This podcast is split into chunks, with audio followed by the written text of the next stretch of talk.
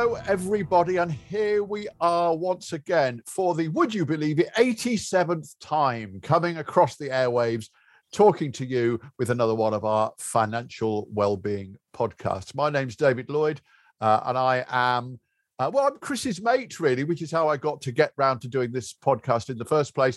But I'm an actor, I'm a writer, I'm a broadcaster, and I've been hosting this podcast, or co-hosting this podcast, ever since it started along with the guy that wrote the book on which the podcast is based, the financial well-being book. And if you haven't read it yet, where have you been all your life? Buy it. It's a brilliant book. It's the bedrock of everything that we talk about. And that, of course, is Chris Bird. How are you today, Chris? Good morning, David. Morning, Tom. I'm very good.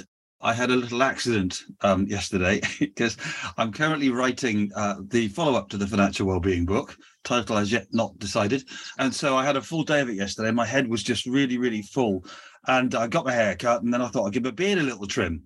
So I took my beard trimmer outside and uh, it wasn't really concentrating because my head was full of my thing and, and took off the guard and just accidentally got my beard off.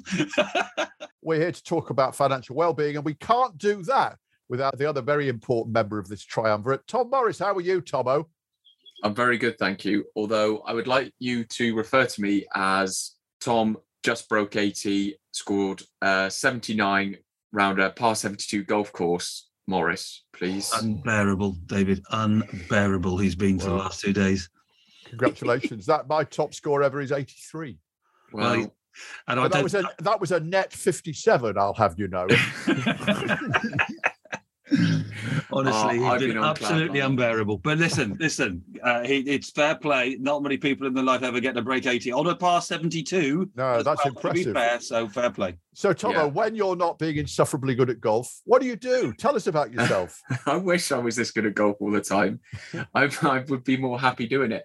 Um, what, what I'll be doing. So I, as listeners should know already, I am a director and financial planner over at Ovation Finance. So that's been taken up, understandably, the majority of my time.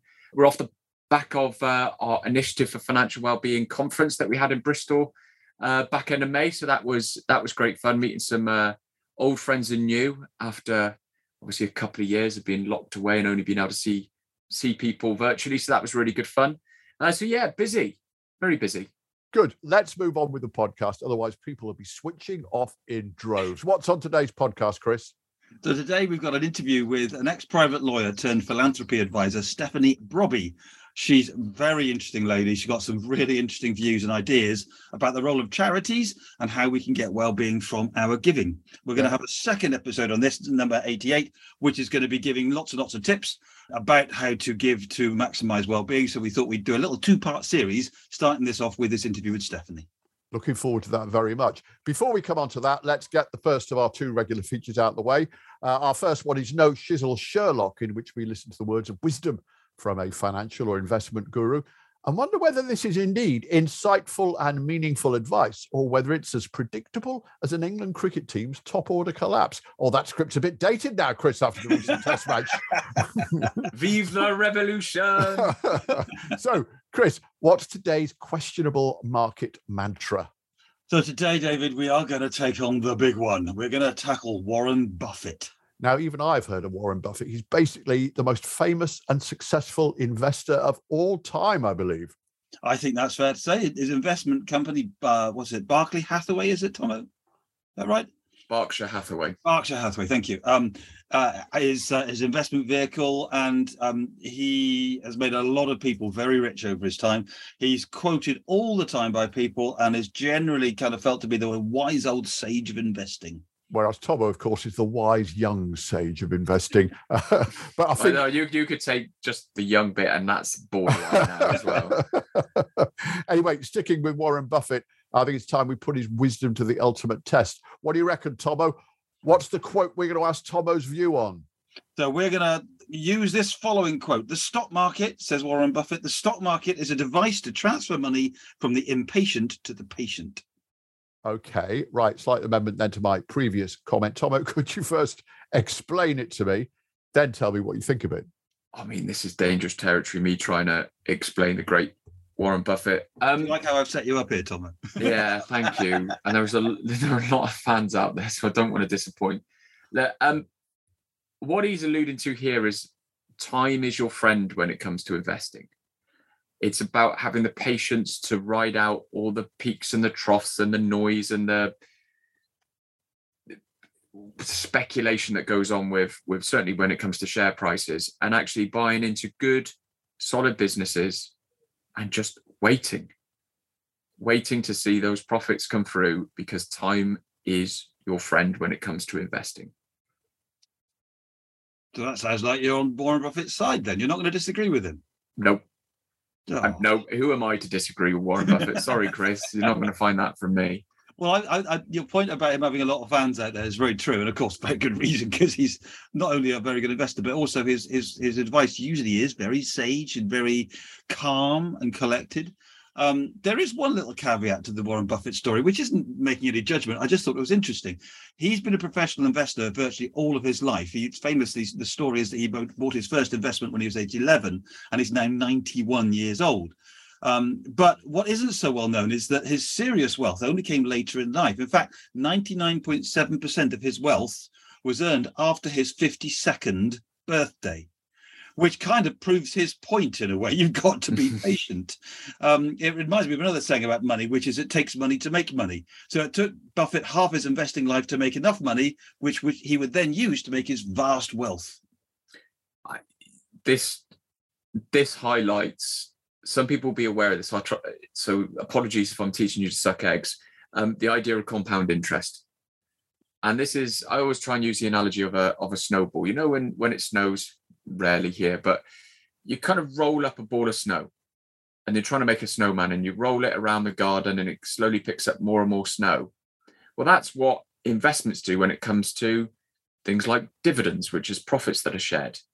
You get you get to receive those and if you go and invest those dividends all of a sudden you've got more shares of something which then means you'll get more dividends in the future. And this rolling up of wealth all of a sudden somebody let's use a, a an example here So imagine somebody's got hundred pounds in the in an investment and they get a five percent return. They get five pounds back. If somebody's got a hundred thousand pounds in investments they get five thousand pounds back. So all of a sudden you're getting more of a percentage and that's based on a five percent return not guaranteed just a crude example. But it's this idea that the more wealth you have the more potential investment growth you can have that you can then add onto your pot which you can then get more investment growth and it just snowballs from there And just to save you the maths, Tomo, when you then got that 105 pounds and you get 5%, you then get £5.25. pounds yes quite Gives you Yeah, yeah. 110 pound 25. And so another Yeah. 5% gives you another, and, so, and that's the compounding and the exponential effect that you get from time. Yeah. So we've learned there there is one way of making more money, which is basically by having a lot to start with. Uh, then- who was the EasyJet guy that I heard once said about him? He's an amazing bloke, a hundred billion dollar fortune, and he only started off with five billion. but, And I- but, but sorry, I, I must just add here, it does show the importance of the younger you can start with this, the more powerful this sort of thing is. Sorry, Yeah. David. No, it's all right. I know that, that having having established that having a lot of money can be quite a useful thing. I know that in this podcast and in the next one, we're going to go and talk about perhaps the best way that we can use that money in order to improve our financial well-being. But before, oh, sorry, Chris, you wanted to say Well, something just else. just uh, perfect perfect tee up for one final comment about Warren Buffett, and I think we've probably given away. We are actually fans of Warren Buffett, so he definitely passes our no Zerlock test. One of the reasons we really love Warren Buffett is that he is committed that more than ninety nine percent of his wealth will go to philanthropy during his lifetime or on his death. So he's not a guy that's trying to make oodles of money and then keep it. He's willing to give most of it away. Well, that's fantastic. But presumably, he'll still be left with a reasonably large. It'll be all right. It'll be yeah, all right. yeah, he'll all right. He won't. He won't struggle to get his round in down the pub. Right. Okay. Now, having talked about uh, how we can give money away, or started to talk about how we can give money away, let's now move on to the next one of our regular features about how we can be as miserable and tight and mean as possible and not spend anything. And and that, of course, is our regular feature, Tight Ass Tomo, where Tom Morris will give us one of his legendary uh, tips about how we can not spend money. But before we move on to him, Chris, have you got anything for us this week? Well, I do actually. Uh, this is a bit silly. I, I think my role these days. It seems that Tomo's got all the sensible ones, and I'm the one with the silly ones these days. There's a. I remember from my student days, a tried and tested way of making a few quid. And I was just thinking of this when I when I was just preparing for this, and I looked it up. Clinical trials. right? Putting your body available to medical science. And I just wondered how that was, if that was still a thing. And there's a popular one called Flu Camp. Probably fairly self explanatory what that does. They, they give you flu, and you can get a £100 a day and trials tend to last from between 11 to 14 days. Now, I'm not going to about to go and do this myself, I will be honest, but I think it's an interesting thought that um, students may, may, you know, be able to make a few quid from doing something that isn't too serious. I would suggest getting the flu. Um, there were some much more serious ones, but I'm not going to repeat what they were. right. Uh, so, Tomo, what's yours? So, look, I, I would be doing this an awful long time, and quite frankly, I was sent some by our brilliant real producer Tammy, who helps edit this podcast, and she sent me some great tips. So I'm just going to steal Helps. hers. Helps edit, David. Did you hear that? Helps edit. She edits them. she tells me what to do in these talks, and then and then somehow appears really nicely in your air, airwaves. So she had a couple of crackers actually, um, but I'm going to save I'm going to save them for for future episodes. So here we go. Planning on getting married. Choose February the 29th as a date. then you only have to celebrate your anniversary every four years. Brilliant. Inspirational, Tomo. You lead the way as ever. Which reminds me, we used to have a lot more in the podcast, the little tips coming in from our uh, listeners. We don't get so many of those these days. So don't forget, if you've got any suggestions, any thoughts at FinWellbeing on Twitter, let us know your thoughts and we're always happy to include them in the podcast. And we know you're out there because the numbers are still coming through and, and are, are still really positive. So thanks for the listeners because we know you have to put up with us. We're getting, Uh, we're chatting getting away. about a thousand downloads in the first week of you. you episodes So, something, something around that order. Thank Well you done. for listening. Right. Okay. So now to our interview. Tell us a little bit more about this, please, Chris. So I'll, I'll let Stephanie introduce herself properly, but she's the founder of the Good Ancestor Movement, which has at its heart what it calls responsible wealth stewardship. Responsible wealth stewardship. She's got some really radical and interesting ideas about how we get well-being from our giving and how philanthropy should fit into society. So let's have a listen to my chat with Stephanie Brobbey. Stephanie, thank you so much for joining us on this podcast. It is a great pleasure, Chris. we had a really interesting chat a few weeks ago, and it was about five minutes into the chat. I thought I'd really like to get Stephanie onto the Financial Wellbeing podcast because the stuff you're doing is so in our space, is so interesting. But why don't we start maybe with you just giving a little introduction to yourself, of your time as a solicitor, and how you ended up starting the Good Ancestor movement? Sure. Well, we shall start at the very beginning. I am when I was 16, I uh, wanted to become a human rights lawyer. I subsequently studied law at university and ended up applying for a training contract and got a job training as a, a trainee solicitor at a firm in the city. And I ended up qualifying into private client law or private wealth, um, as it's commonly known now. A um, long way was- from human rights, Laura, I would imagine. Yes, a very long way from human rights and quite comical in a way because I'd grown up in a very working class community. My parents were Ghanaian migrants and um, w- was, you know, I didn't really overlap with, I didn't really come into contact with a lot of private wealth and I didn't realize that this whole world and ecosystem around, uh, you know, that's dedicated to preserving and accumulating uh, wealth even existed. So it was it was quite fascinating. But I was really captivated by the uh, complexity of human relationships uh, and the, the relate and people's relationships to wealth and to their families and their relationship with them with themselves and and that was the thing that that really captivated me and it, it's a hugely kind of intellectually stimulating area of the law So you were dealing with some pretty wealthy people then, by any any standard. Yeah, I mean, well, it's, a, it's an interesting starting point, an interesting question. What do we think is wealthy? What do we regard as wealthy? And the, the, the answer to that question will differ, I suspect, depending on where, which geography you're in. And Yeah, I was know. just wondering if, I mean, uh, if in this context, wealthy, I don't know, 20 million of assets or more, something really, a really stark, you know, um, kind of. I'm just wondering what you learned uh, about the relationship between peop wealthy people, the relationship between their happiness and their money for really wealthy people. Well, this this is also interesting. As my former boss used to say, we're we're a broad church. He would say, I worked for Goodman Derrick, which was uh, a firm that was established by Lord Goodman, and he had quite a, a, a variety of different clients from the arts and kind of landed families and you know it was a real mixture of people lots of entrepreneurs. So we i ended up working with lots of different cli- clients. Sometimes the lower level would be you know a couple of million to upwards of 20, 20 million and and onwards. But yeah just i suppose it just uh, depended on on the day and you know what i was doing.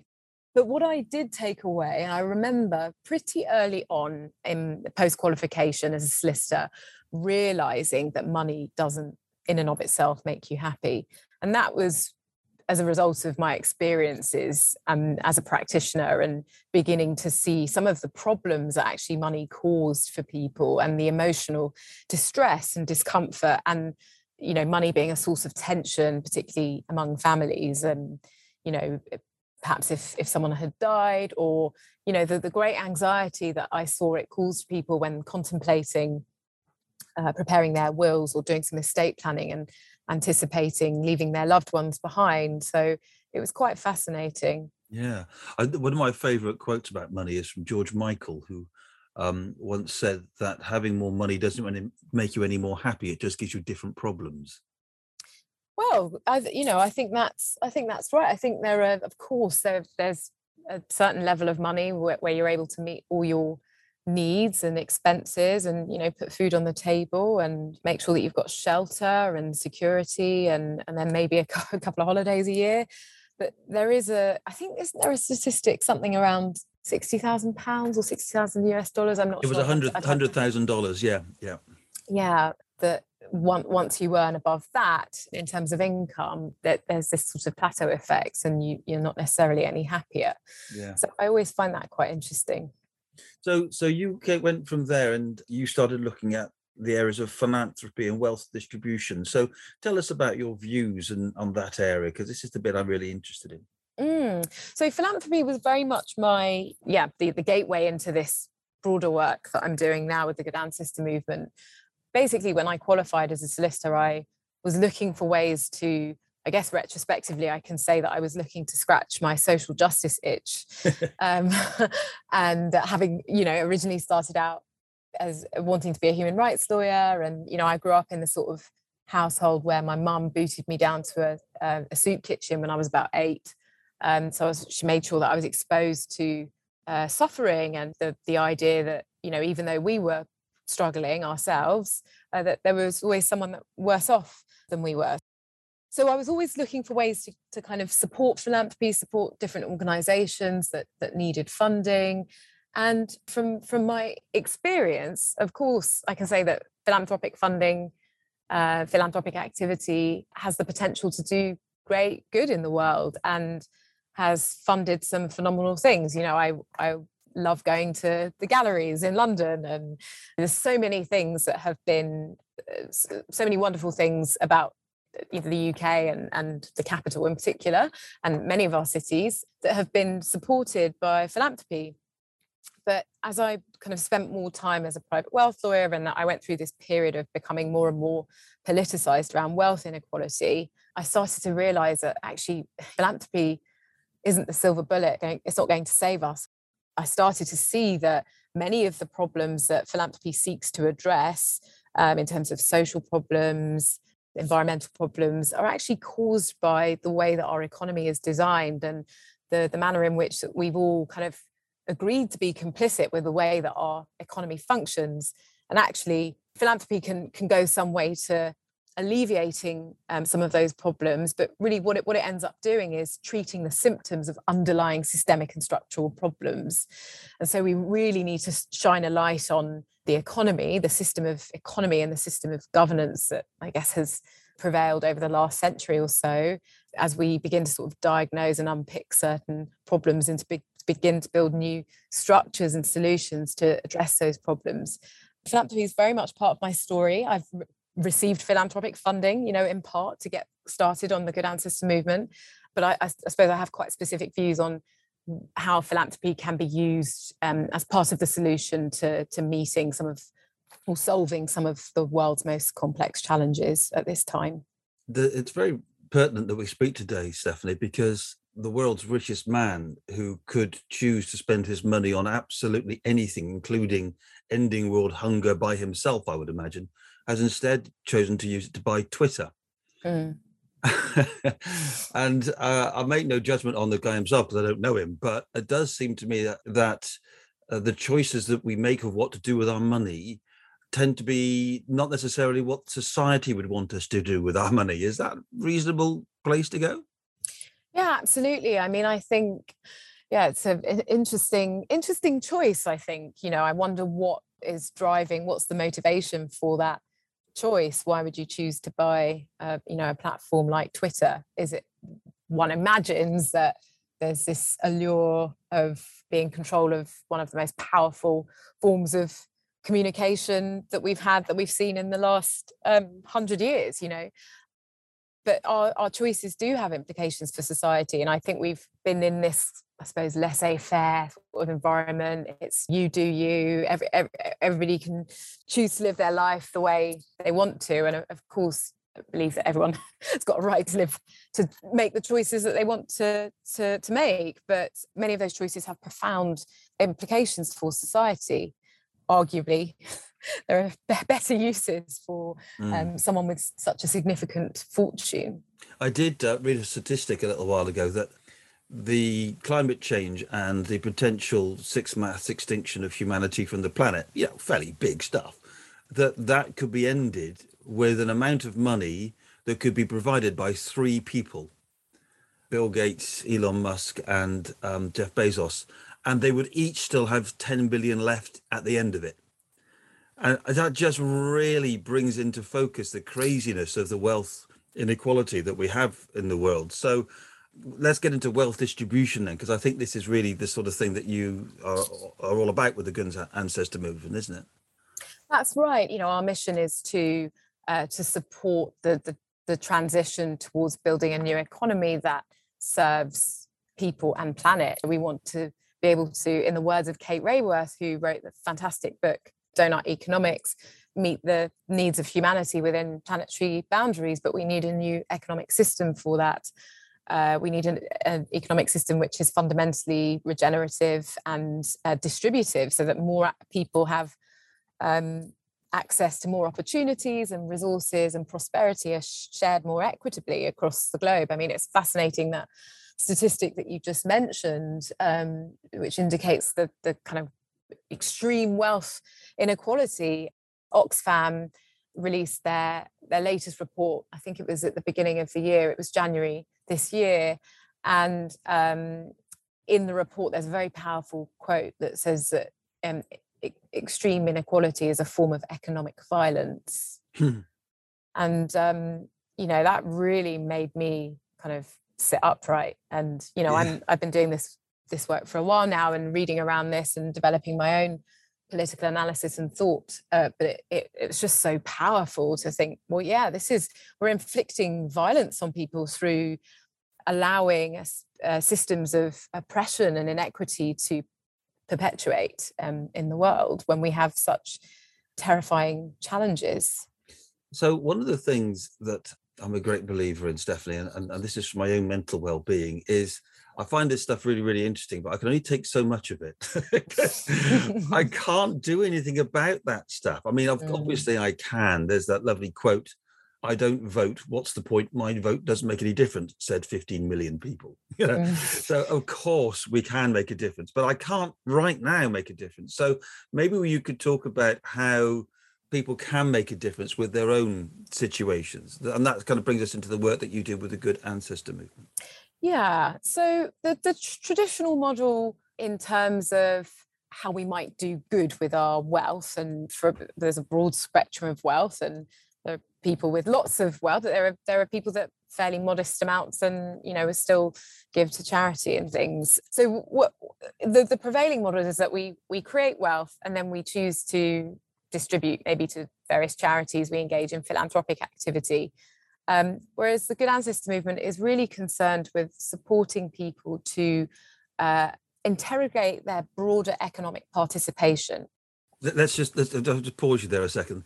Uh, broader economic participation. Could you elaborate what you mean by that? That's a great phrase. Yeah. So I mean, I mean, it's not. Don't the the focus is always on. Oh well, I'm giving X amount to these excellent causes, and that's that's great. You know, there's good stuff going on, but actually, what it what's what's going on beneath the surface. So the classic example i think is of, someone who's very passionate about cl- climate change and the environment and biodiversity and that sort of thing and they're perhaps making grants to climate justice organizations or environmental charities and yet they have huge you know personal investment portfolio which is invested in extractive industries and fossil fuels and also in corporations that are perhaps operating in ways that they wouldn't really agree with, really conflict with their values. And so they're out of alignment. For that reason, we the good ancestor movement is all about supporting people to kind of integrate their values across their entire the entirety of their wealth stewardship and to not just to focus on sort of the philanthropic piece but to actually look more holistically at what is it that my wealth is doing in the world what are the resources that have been entrusted to me doing in the world? What are they fueling? Because they'll be doing something. And obviously, we live in a, a fairly broken system, and it, it's hard to avoid causing harm directly or indirectly. But mm. that's the question, and that's the invitation for people to, to really take a closer look at what, what do I believe about the world? What do I believe about the world um, that I want to live in, that I want my children or grandchildren to live in or my godchildren to live in and and what is my wealth doing in the world and and is it getting us closer to the world that I want to live in? And how do you go about helping people through that reflection? It's a it's a long process of a, co- combination of uh, deep listening um, you know really allowing people to I think it's very easy for us to talk about values and term values gets thrown around quite a lot. But what does what does that actually mean? What's important for me in the world is different to somebody else and, and may manifest itself in a different way. And so really trying to support people to to talk about what they believe, you know, about the world, about wealth, about society and justice and the world they want to live in and what matters to them. And then uh, I suppose really helping them to think through what what's my wealth doing now in the world and how does that align with my values? And am i at risk of breaching my values with it, it, having regard to what my wealth is doing in the world? And that could be uh, somebody that's invested in very extractive industries fossil fuels other fairly problematic corporations and really just helping them to get to a place where they're able to identify actually you know what these are these are my red lines. I'm not prepared to do this action or to to be invested in this particular way or to tax is a, is a huge area with a lot of the people that we're working with. Some of them really believe in in tax justice. They believe that progressive tax reform is a critical part of creating a fairer society but they're indirectly tied up in structures and other practices which mitigate their tax liabilities or uh, you know they're even kind of indirectly involved in uh, tax avoidance or directly involved in tax avoidance without kind of realizing. And so it's really helping them to bridge their beliefs with their actions and giving them the support that they need in order to get their objectives delivered. To make it real to some of our listeners could you give mm. some examples of the sort of things that people might change as a result of some of this process you take them through yeah. Often people will come to us and they they don't want their wealth to grow and, then they might be happy for it to sort of stay stay the same sort of broadly in line with inflation or, or they'll want to reduce it kind of dramatically over their lifetime. And so a typical strategy and I, I call these kind of regenerative wealth practices or regenerative wealth strategies because they're all about how do we help people to embody the regenerative economy that we need, the, an economy which serves ecological and social well-being, in which the planetary resources are used time and time again um, to create shared prosperity. And so a typical example could be someone that's got a portfolio of investments that could be kind of ESG screened or could be more towards the impact side and actually decides, well, I, I really want to make a tangible difference to communities that have been harmed and excluded from the mainstream economy. um, marginalized and, and dispossessed. And so actually, I want to start eliminating my participation in traditional investment models and actually start investing direct into communities by, for example, uh, lending money at 0% to a community land trust that can buy properties in urban areas or elsewhere and then lease them out to community led housing groups. Um, so, housing cooperatives, which you're probably quite familiar with being based in Bristol, um, where there's quite a lot of activity. But it's those sorts of strategies which they might not implement immediately, but it's it's getting them to a place where they feel confident in understanding how much they feel they need, uh, or how much they feel is enough, uh, but also how much they feel is too much, and then helping them to figure out well, what's the most regenerative way for me personally to, to redistribute some of this money back into communities. And the interesting bit of that for me as a kind of financial planner and investment advisor for many years is the capital is still there, but you're not getting a return on your money because you don't need any more money. Exactly. Um, I, I, rather like Triodos Bank have a, a, little shout out to them for their crowdfunding platform. I have a little bit of money in there, not a lot, but I, I can invest in things like, for example, a local health food shop um, that's opening another branch. Mm. They want to raise a bit of money, and your money's tied up. You get four percent, I think, return, and then your capital back. I don't want to shoot the lights out, but I want to make sure that I'm going to get something back. Hopefully, hopefully the capital back, but the money's doing good in the meantime. So that's the sort of stuff you're talking about, aren't you? Mm, exactly, because it's about they, they're recognizing. Well, if I don't want my money to grow, then I don't need to be invested in the traditional way, and therefore I'd much rather my money was in the real economy doing something good for the world. And I think, yes, yes, impact investing is on the rise and there are what I suppose lots of advisors call sophisticated solutions for for impact but actually uh, there's a real hunger to to actually participate in the real economy and to move away from kind of speculation and and and to actually invest in something tangible that they can see that they yeah. they know that a community or a group or you know even social movements are getting access to capital that they just ordinarily would not be able to access because yeah. the prevailing economic structures don't afford certain groups of people to have access to capital at not at favorable rates anyway but it's not giving money away it's not tax it's not philanthropy but it's regenerative investing if that's i, I can't say the word regenerative it's investing in a practical way rather than giving it away and getting his money back. So, look, Stephanie, I've always said, I've said for many years now, I would make a fabulous billionaire. I think um, if we could arrange that, I would be really good at this stuff. I'd like the opportunity. That would be all right because there's so many things that you could do good with your money rather than buying Twitter or going into space or something. All the stuff that you could do. You must have so much fun talking to to people about this kind of stuff. Is there any? Is there any? Just it's just be a bit a bit of fun for them. Is there anything that you for somebody's done that you didn't expect that was perhaps a little bit unusual, a little bit off the grid?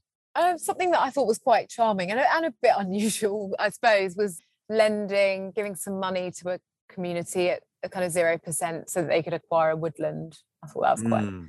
quite nice. Oh, um, oh yeah, yeah, a bit of woodland, a real rewilding, I think it was. So that's quite fun. But I think they'll be. I've only been going uh, I think it's nearly eight months, but I'm sure there'll be some really fun stories coming out of of what people decide to do as they kind of redefine the boundaries of what investing looks like in the 21st century. So, just to finish, then, could you perhaps just talk about how you help clients to identify those boundaries, um, what values they are talking about, and how they therefore they want to invest? How do you go about that? Yeah, well, we kind of asked them a series of questions through a, a values assessment tool around just to, getting them to engage with um, maybe the stories that they grew up with around wealth, what they were, were told, and getting them to, I guess, into that dreaming space uh, where they're thinking about what you know what is the sort of world that I want to be part of building. What what would I hope for for my children and grandchildren? And that's uh, Roman Krznaric, who wrote The Good Ancestor, who very kindly agreed to that, that we could use the Good Ancestor movement in the uh, the name of the business it has some lovely sort of visualization exercises around this, which are very, very powerful indeed. And so getting people to kind of connect with that, how they would want to be remembered and what legacy actually means on a broader scale. So not, you know, going beyond your own family uh, your own immediate family and thinking about how future generations might remember your contribution to the earth. Um, and then kind of getting them to step back into the present and having a look at their situation at the moment, whether it's whether they're, they're feeling like they've made the most out of various tax avoidance strategies that they want to either unravel or drop going forwards and re- redefining new boundaries with with their advisors. So for example we've worked with someone recently who doesn't want to benefit from any kind of state resources so won't claim tax relief on any philanthropic gifts doesn't want to take a state pension that kind of thing. So yeah we we try to sort of uh, help them transition from where they are at the moment to thinking about what could be possible and and walk through various scenarios in terms of what they could do with their wealth where their where their wealth could find a new home as it were and kind of stress test it that way and um, see what possibilities kind of really appeal to them and, and put that into a bit of a strategy for them well, I wish you only the very best of luck with this project, the Good Ancestor Movement. Stephanie, I think what you're doing is absolutely fantastic, and I really wish you the best of luck with it. Thank you so much, Chris. Thanks for joining us. Well, do you know what, Chris? You've done many interviews over the years. Uh, they've all been good. You're a very good interviewer. I'd just like to put that on record. And and and I've enjoyed the interviewees to varying degrees. And I have to say, I I thought Stephanie was absolutely fantastic. And and what she said, uh, her broad philosophy. She didn't go into too much detail, but her broad philosophy really really chimed with me. I think she addressed an issue and managed to express it in a way that that that that put exactly into words what I believe, which is there is enough money in the world, and why is it that there are still so many poor people, and why can can we not find a system that perhaps distributes it in a in a more equitable way? She was at pains to point out that philanthropy isn't the silver bullet; it won't solve all of the problems. But what it does do, it treats the symptoms, but it doesn't address the underlying economic conditions.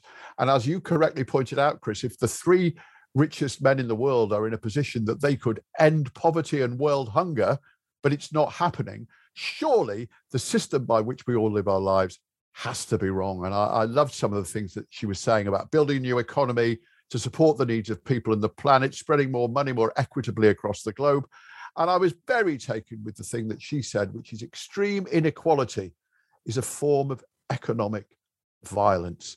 And with the way that the world is going at the moment, obviously we've got the war in Ukraine, we've got the, the, the climate crisis, the real uh, desperate, desperate situation of world poverty. We have to start thinking about doing things differently. And I'm not in any way advocating communism or a, a you know a, a world revolution down that lines. But I think if we're going to continue with a capitalist-based economy, we have to look at different ways of, of making sure that that money is spread more fairly. So I really liked what she had to say. It sounds like you're announcing you're standing for Bristol Mayor or something. oh, listen, I would love to. I would. I just think that for me, if there was anything that I could do to support the work that she is doing, I would love to get involved because for me, that is absolutely spot on. And that that for me is the point here is that I think lots of us could could chime with what she was saying. I think it could ring true with us. She's doing something about it. And what I really like is the fact that there are actually a lot of super wealthy people who want to give more tax. You know, there's a whole a list of 100 or so billionaires who have said, please tax us more. So if they actually have that attitude, she is helping them do some self reflection on what is responsible wealth. I think it's such a fascinating concept. I think we're going to hear a lot more of it. Mm what we will do is we'll put in the show notes links to uh, where you can find Stephanie and the work that she's doing. Um, I got absolutely nothing to add on what David just said. I think he summed it up wonderfully. Uh, but yeah, great interview. Why don't Chris. Mm, yeah, and, and, and the one thing as well, I'm going to float this as something we might want to perhaps discuss in a future podcast, actually, Chris, because it's just uh, it's just occurred to me, and uh, and that's the notion of a universal basic income. Blimey. Ooh, mm. Crikey, that's a big one to unpack, Chris. That is a big one to unpack. Does that, how well does that fit in with financial well-being? I would argue that it does. But anyway, yeah, I'll, I'll, I'll put that out there because that's something I believe quite strongly in actually. So I'll Well- put that out there. Well, well, we know we know which side of the fence you're on, so we'll try and make sure we come with a uh, with a reasoned debate on it.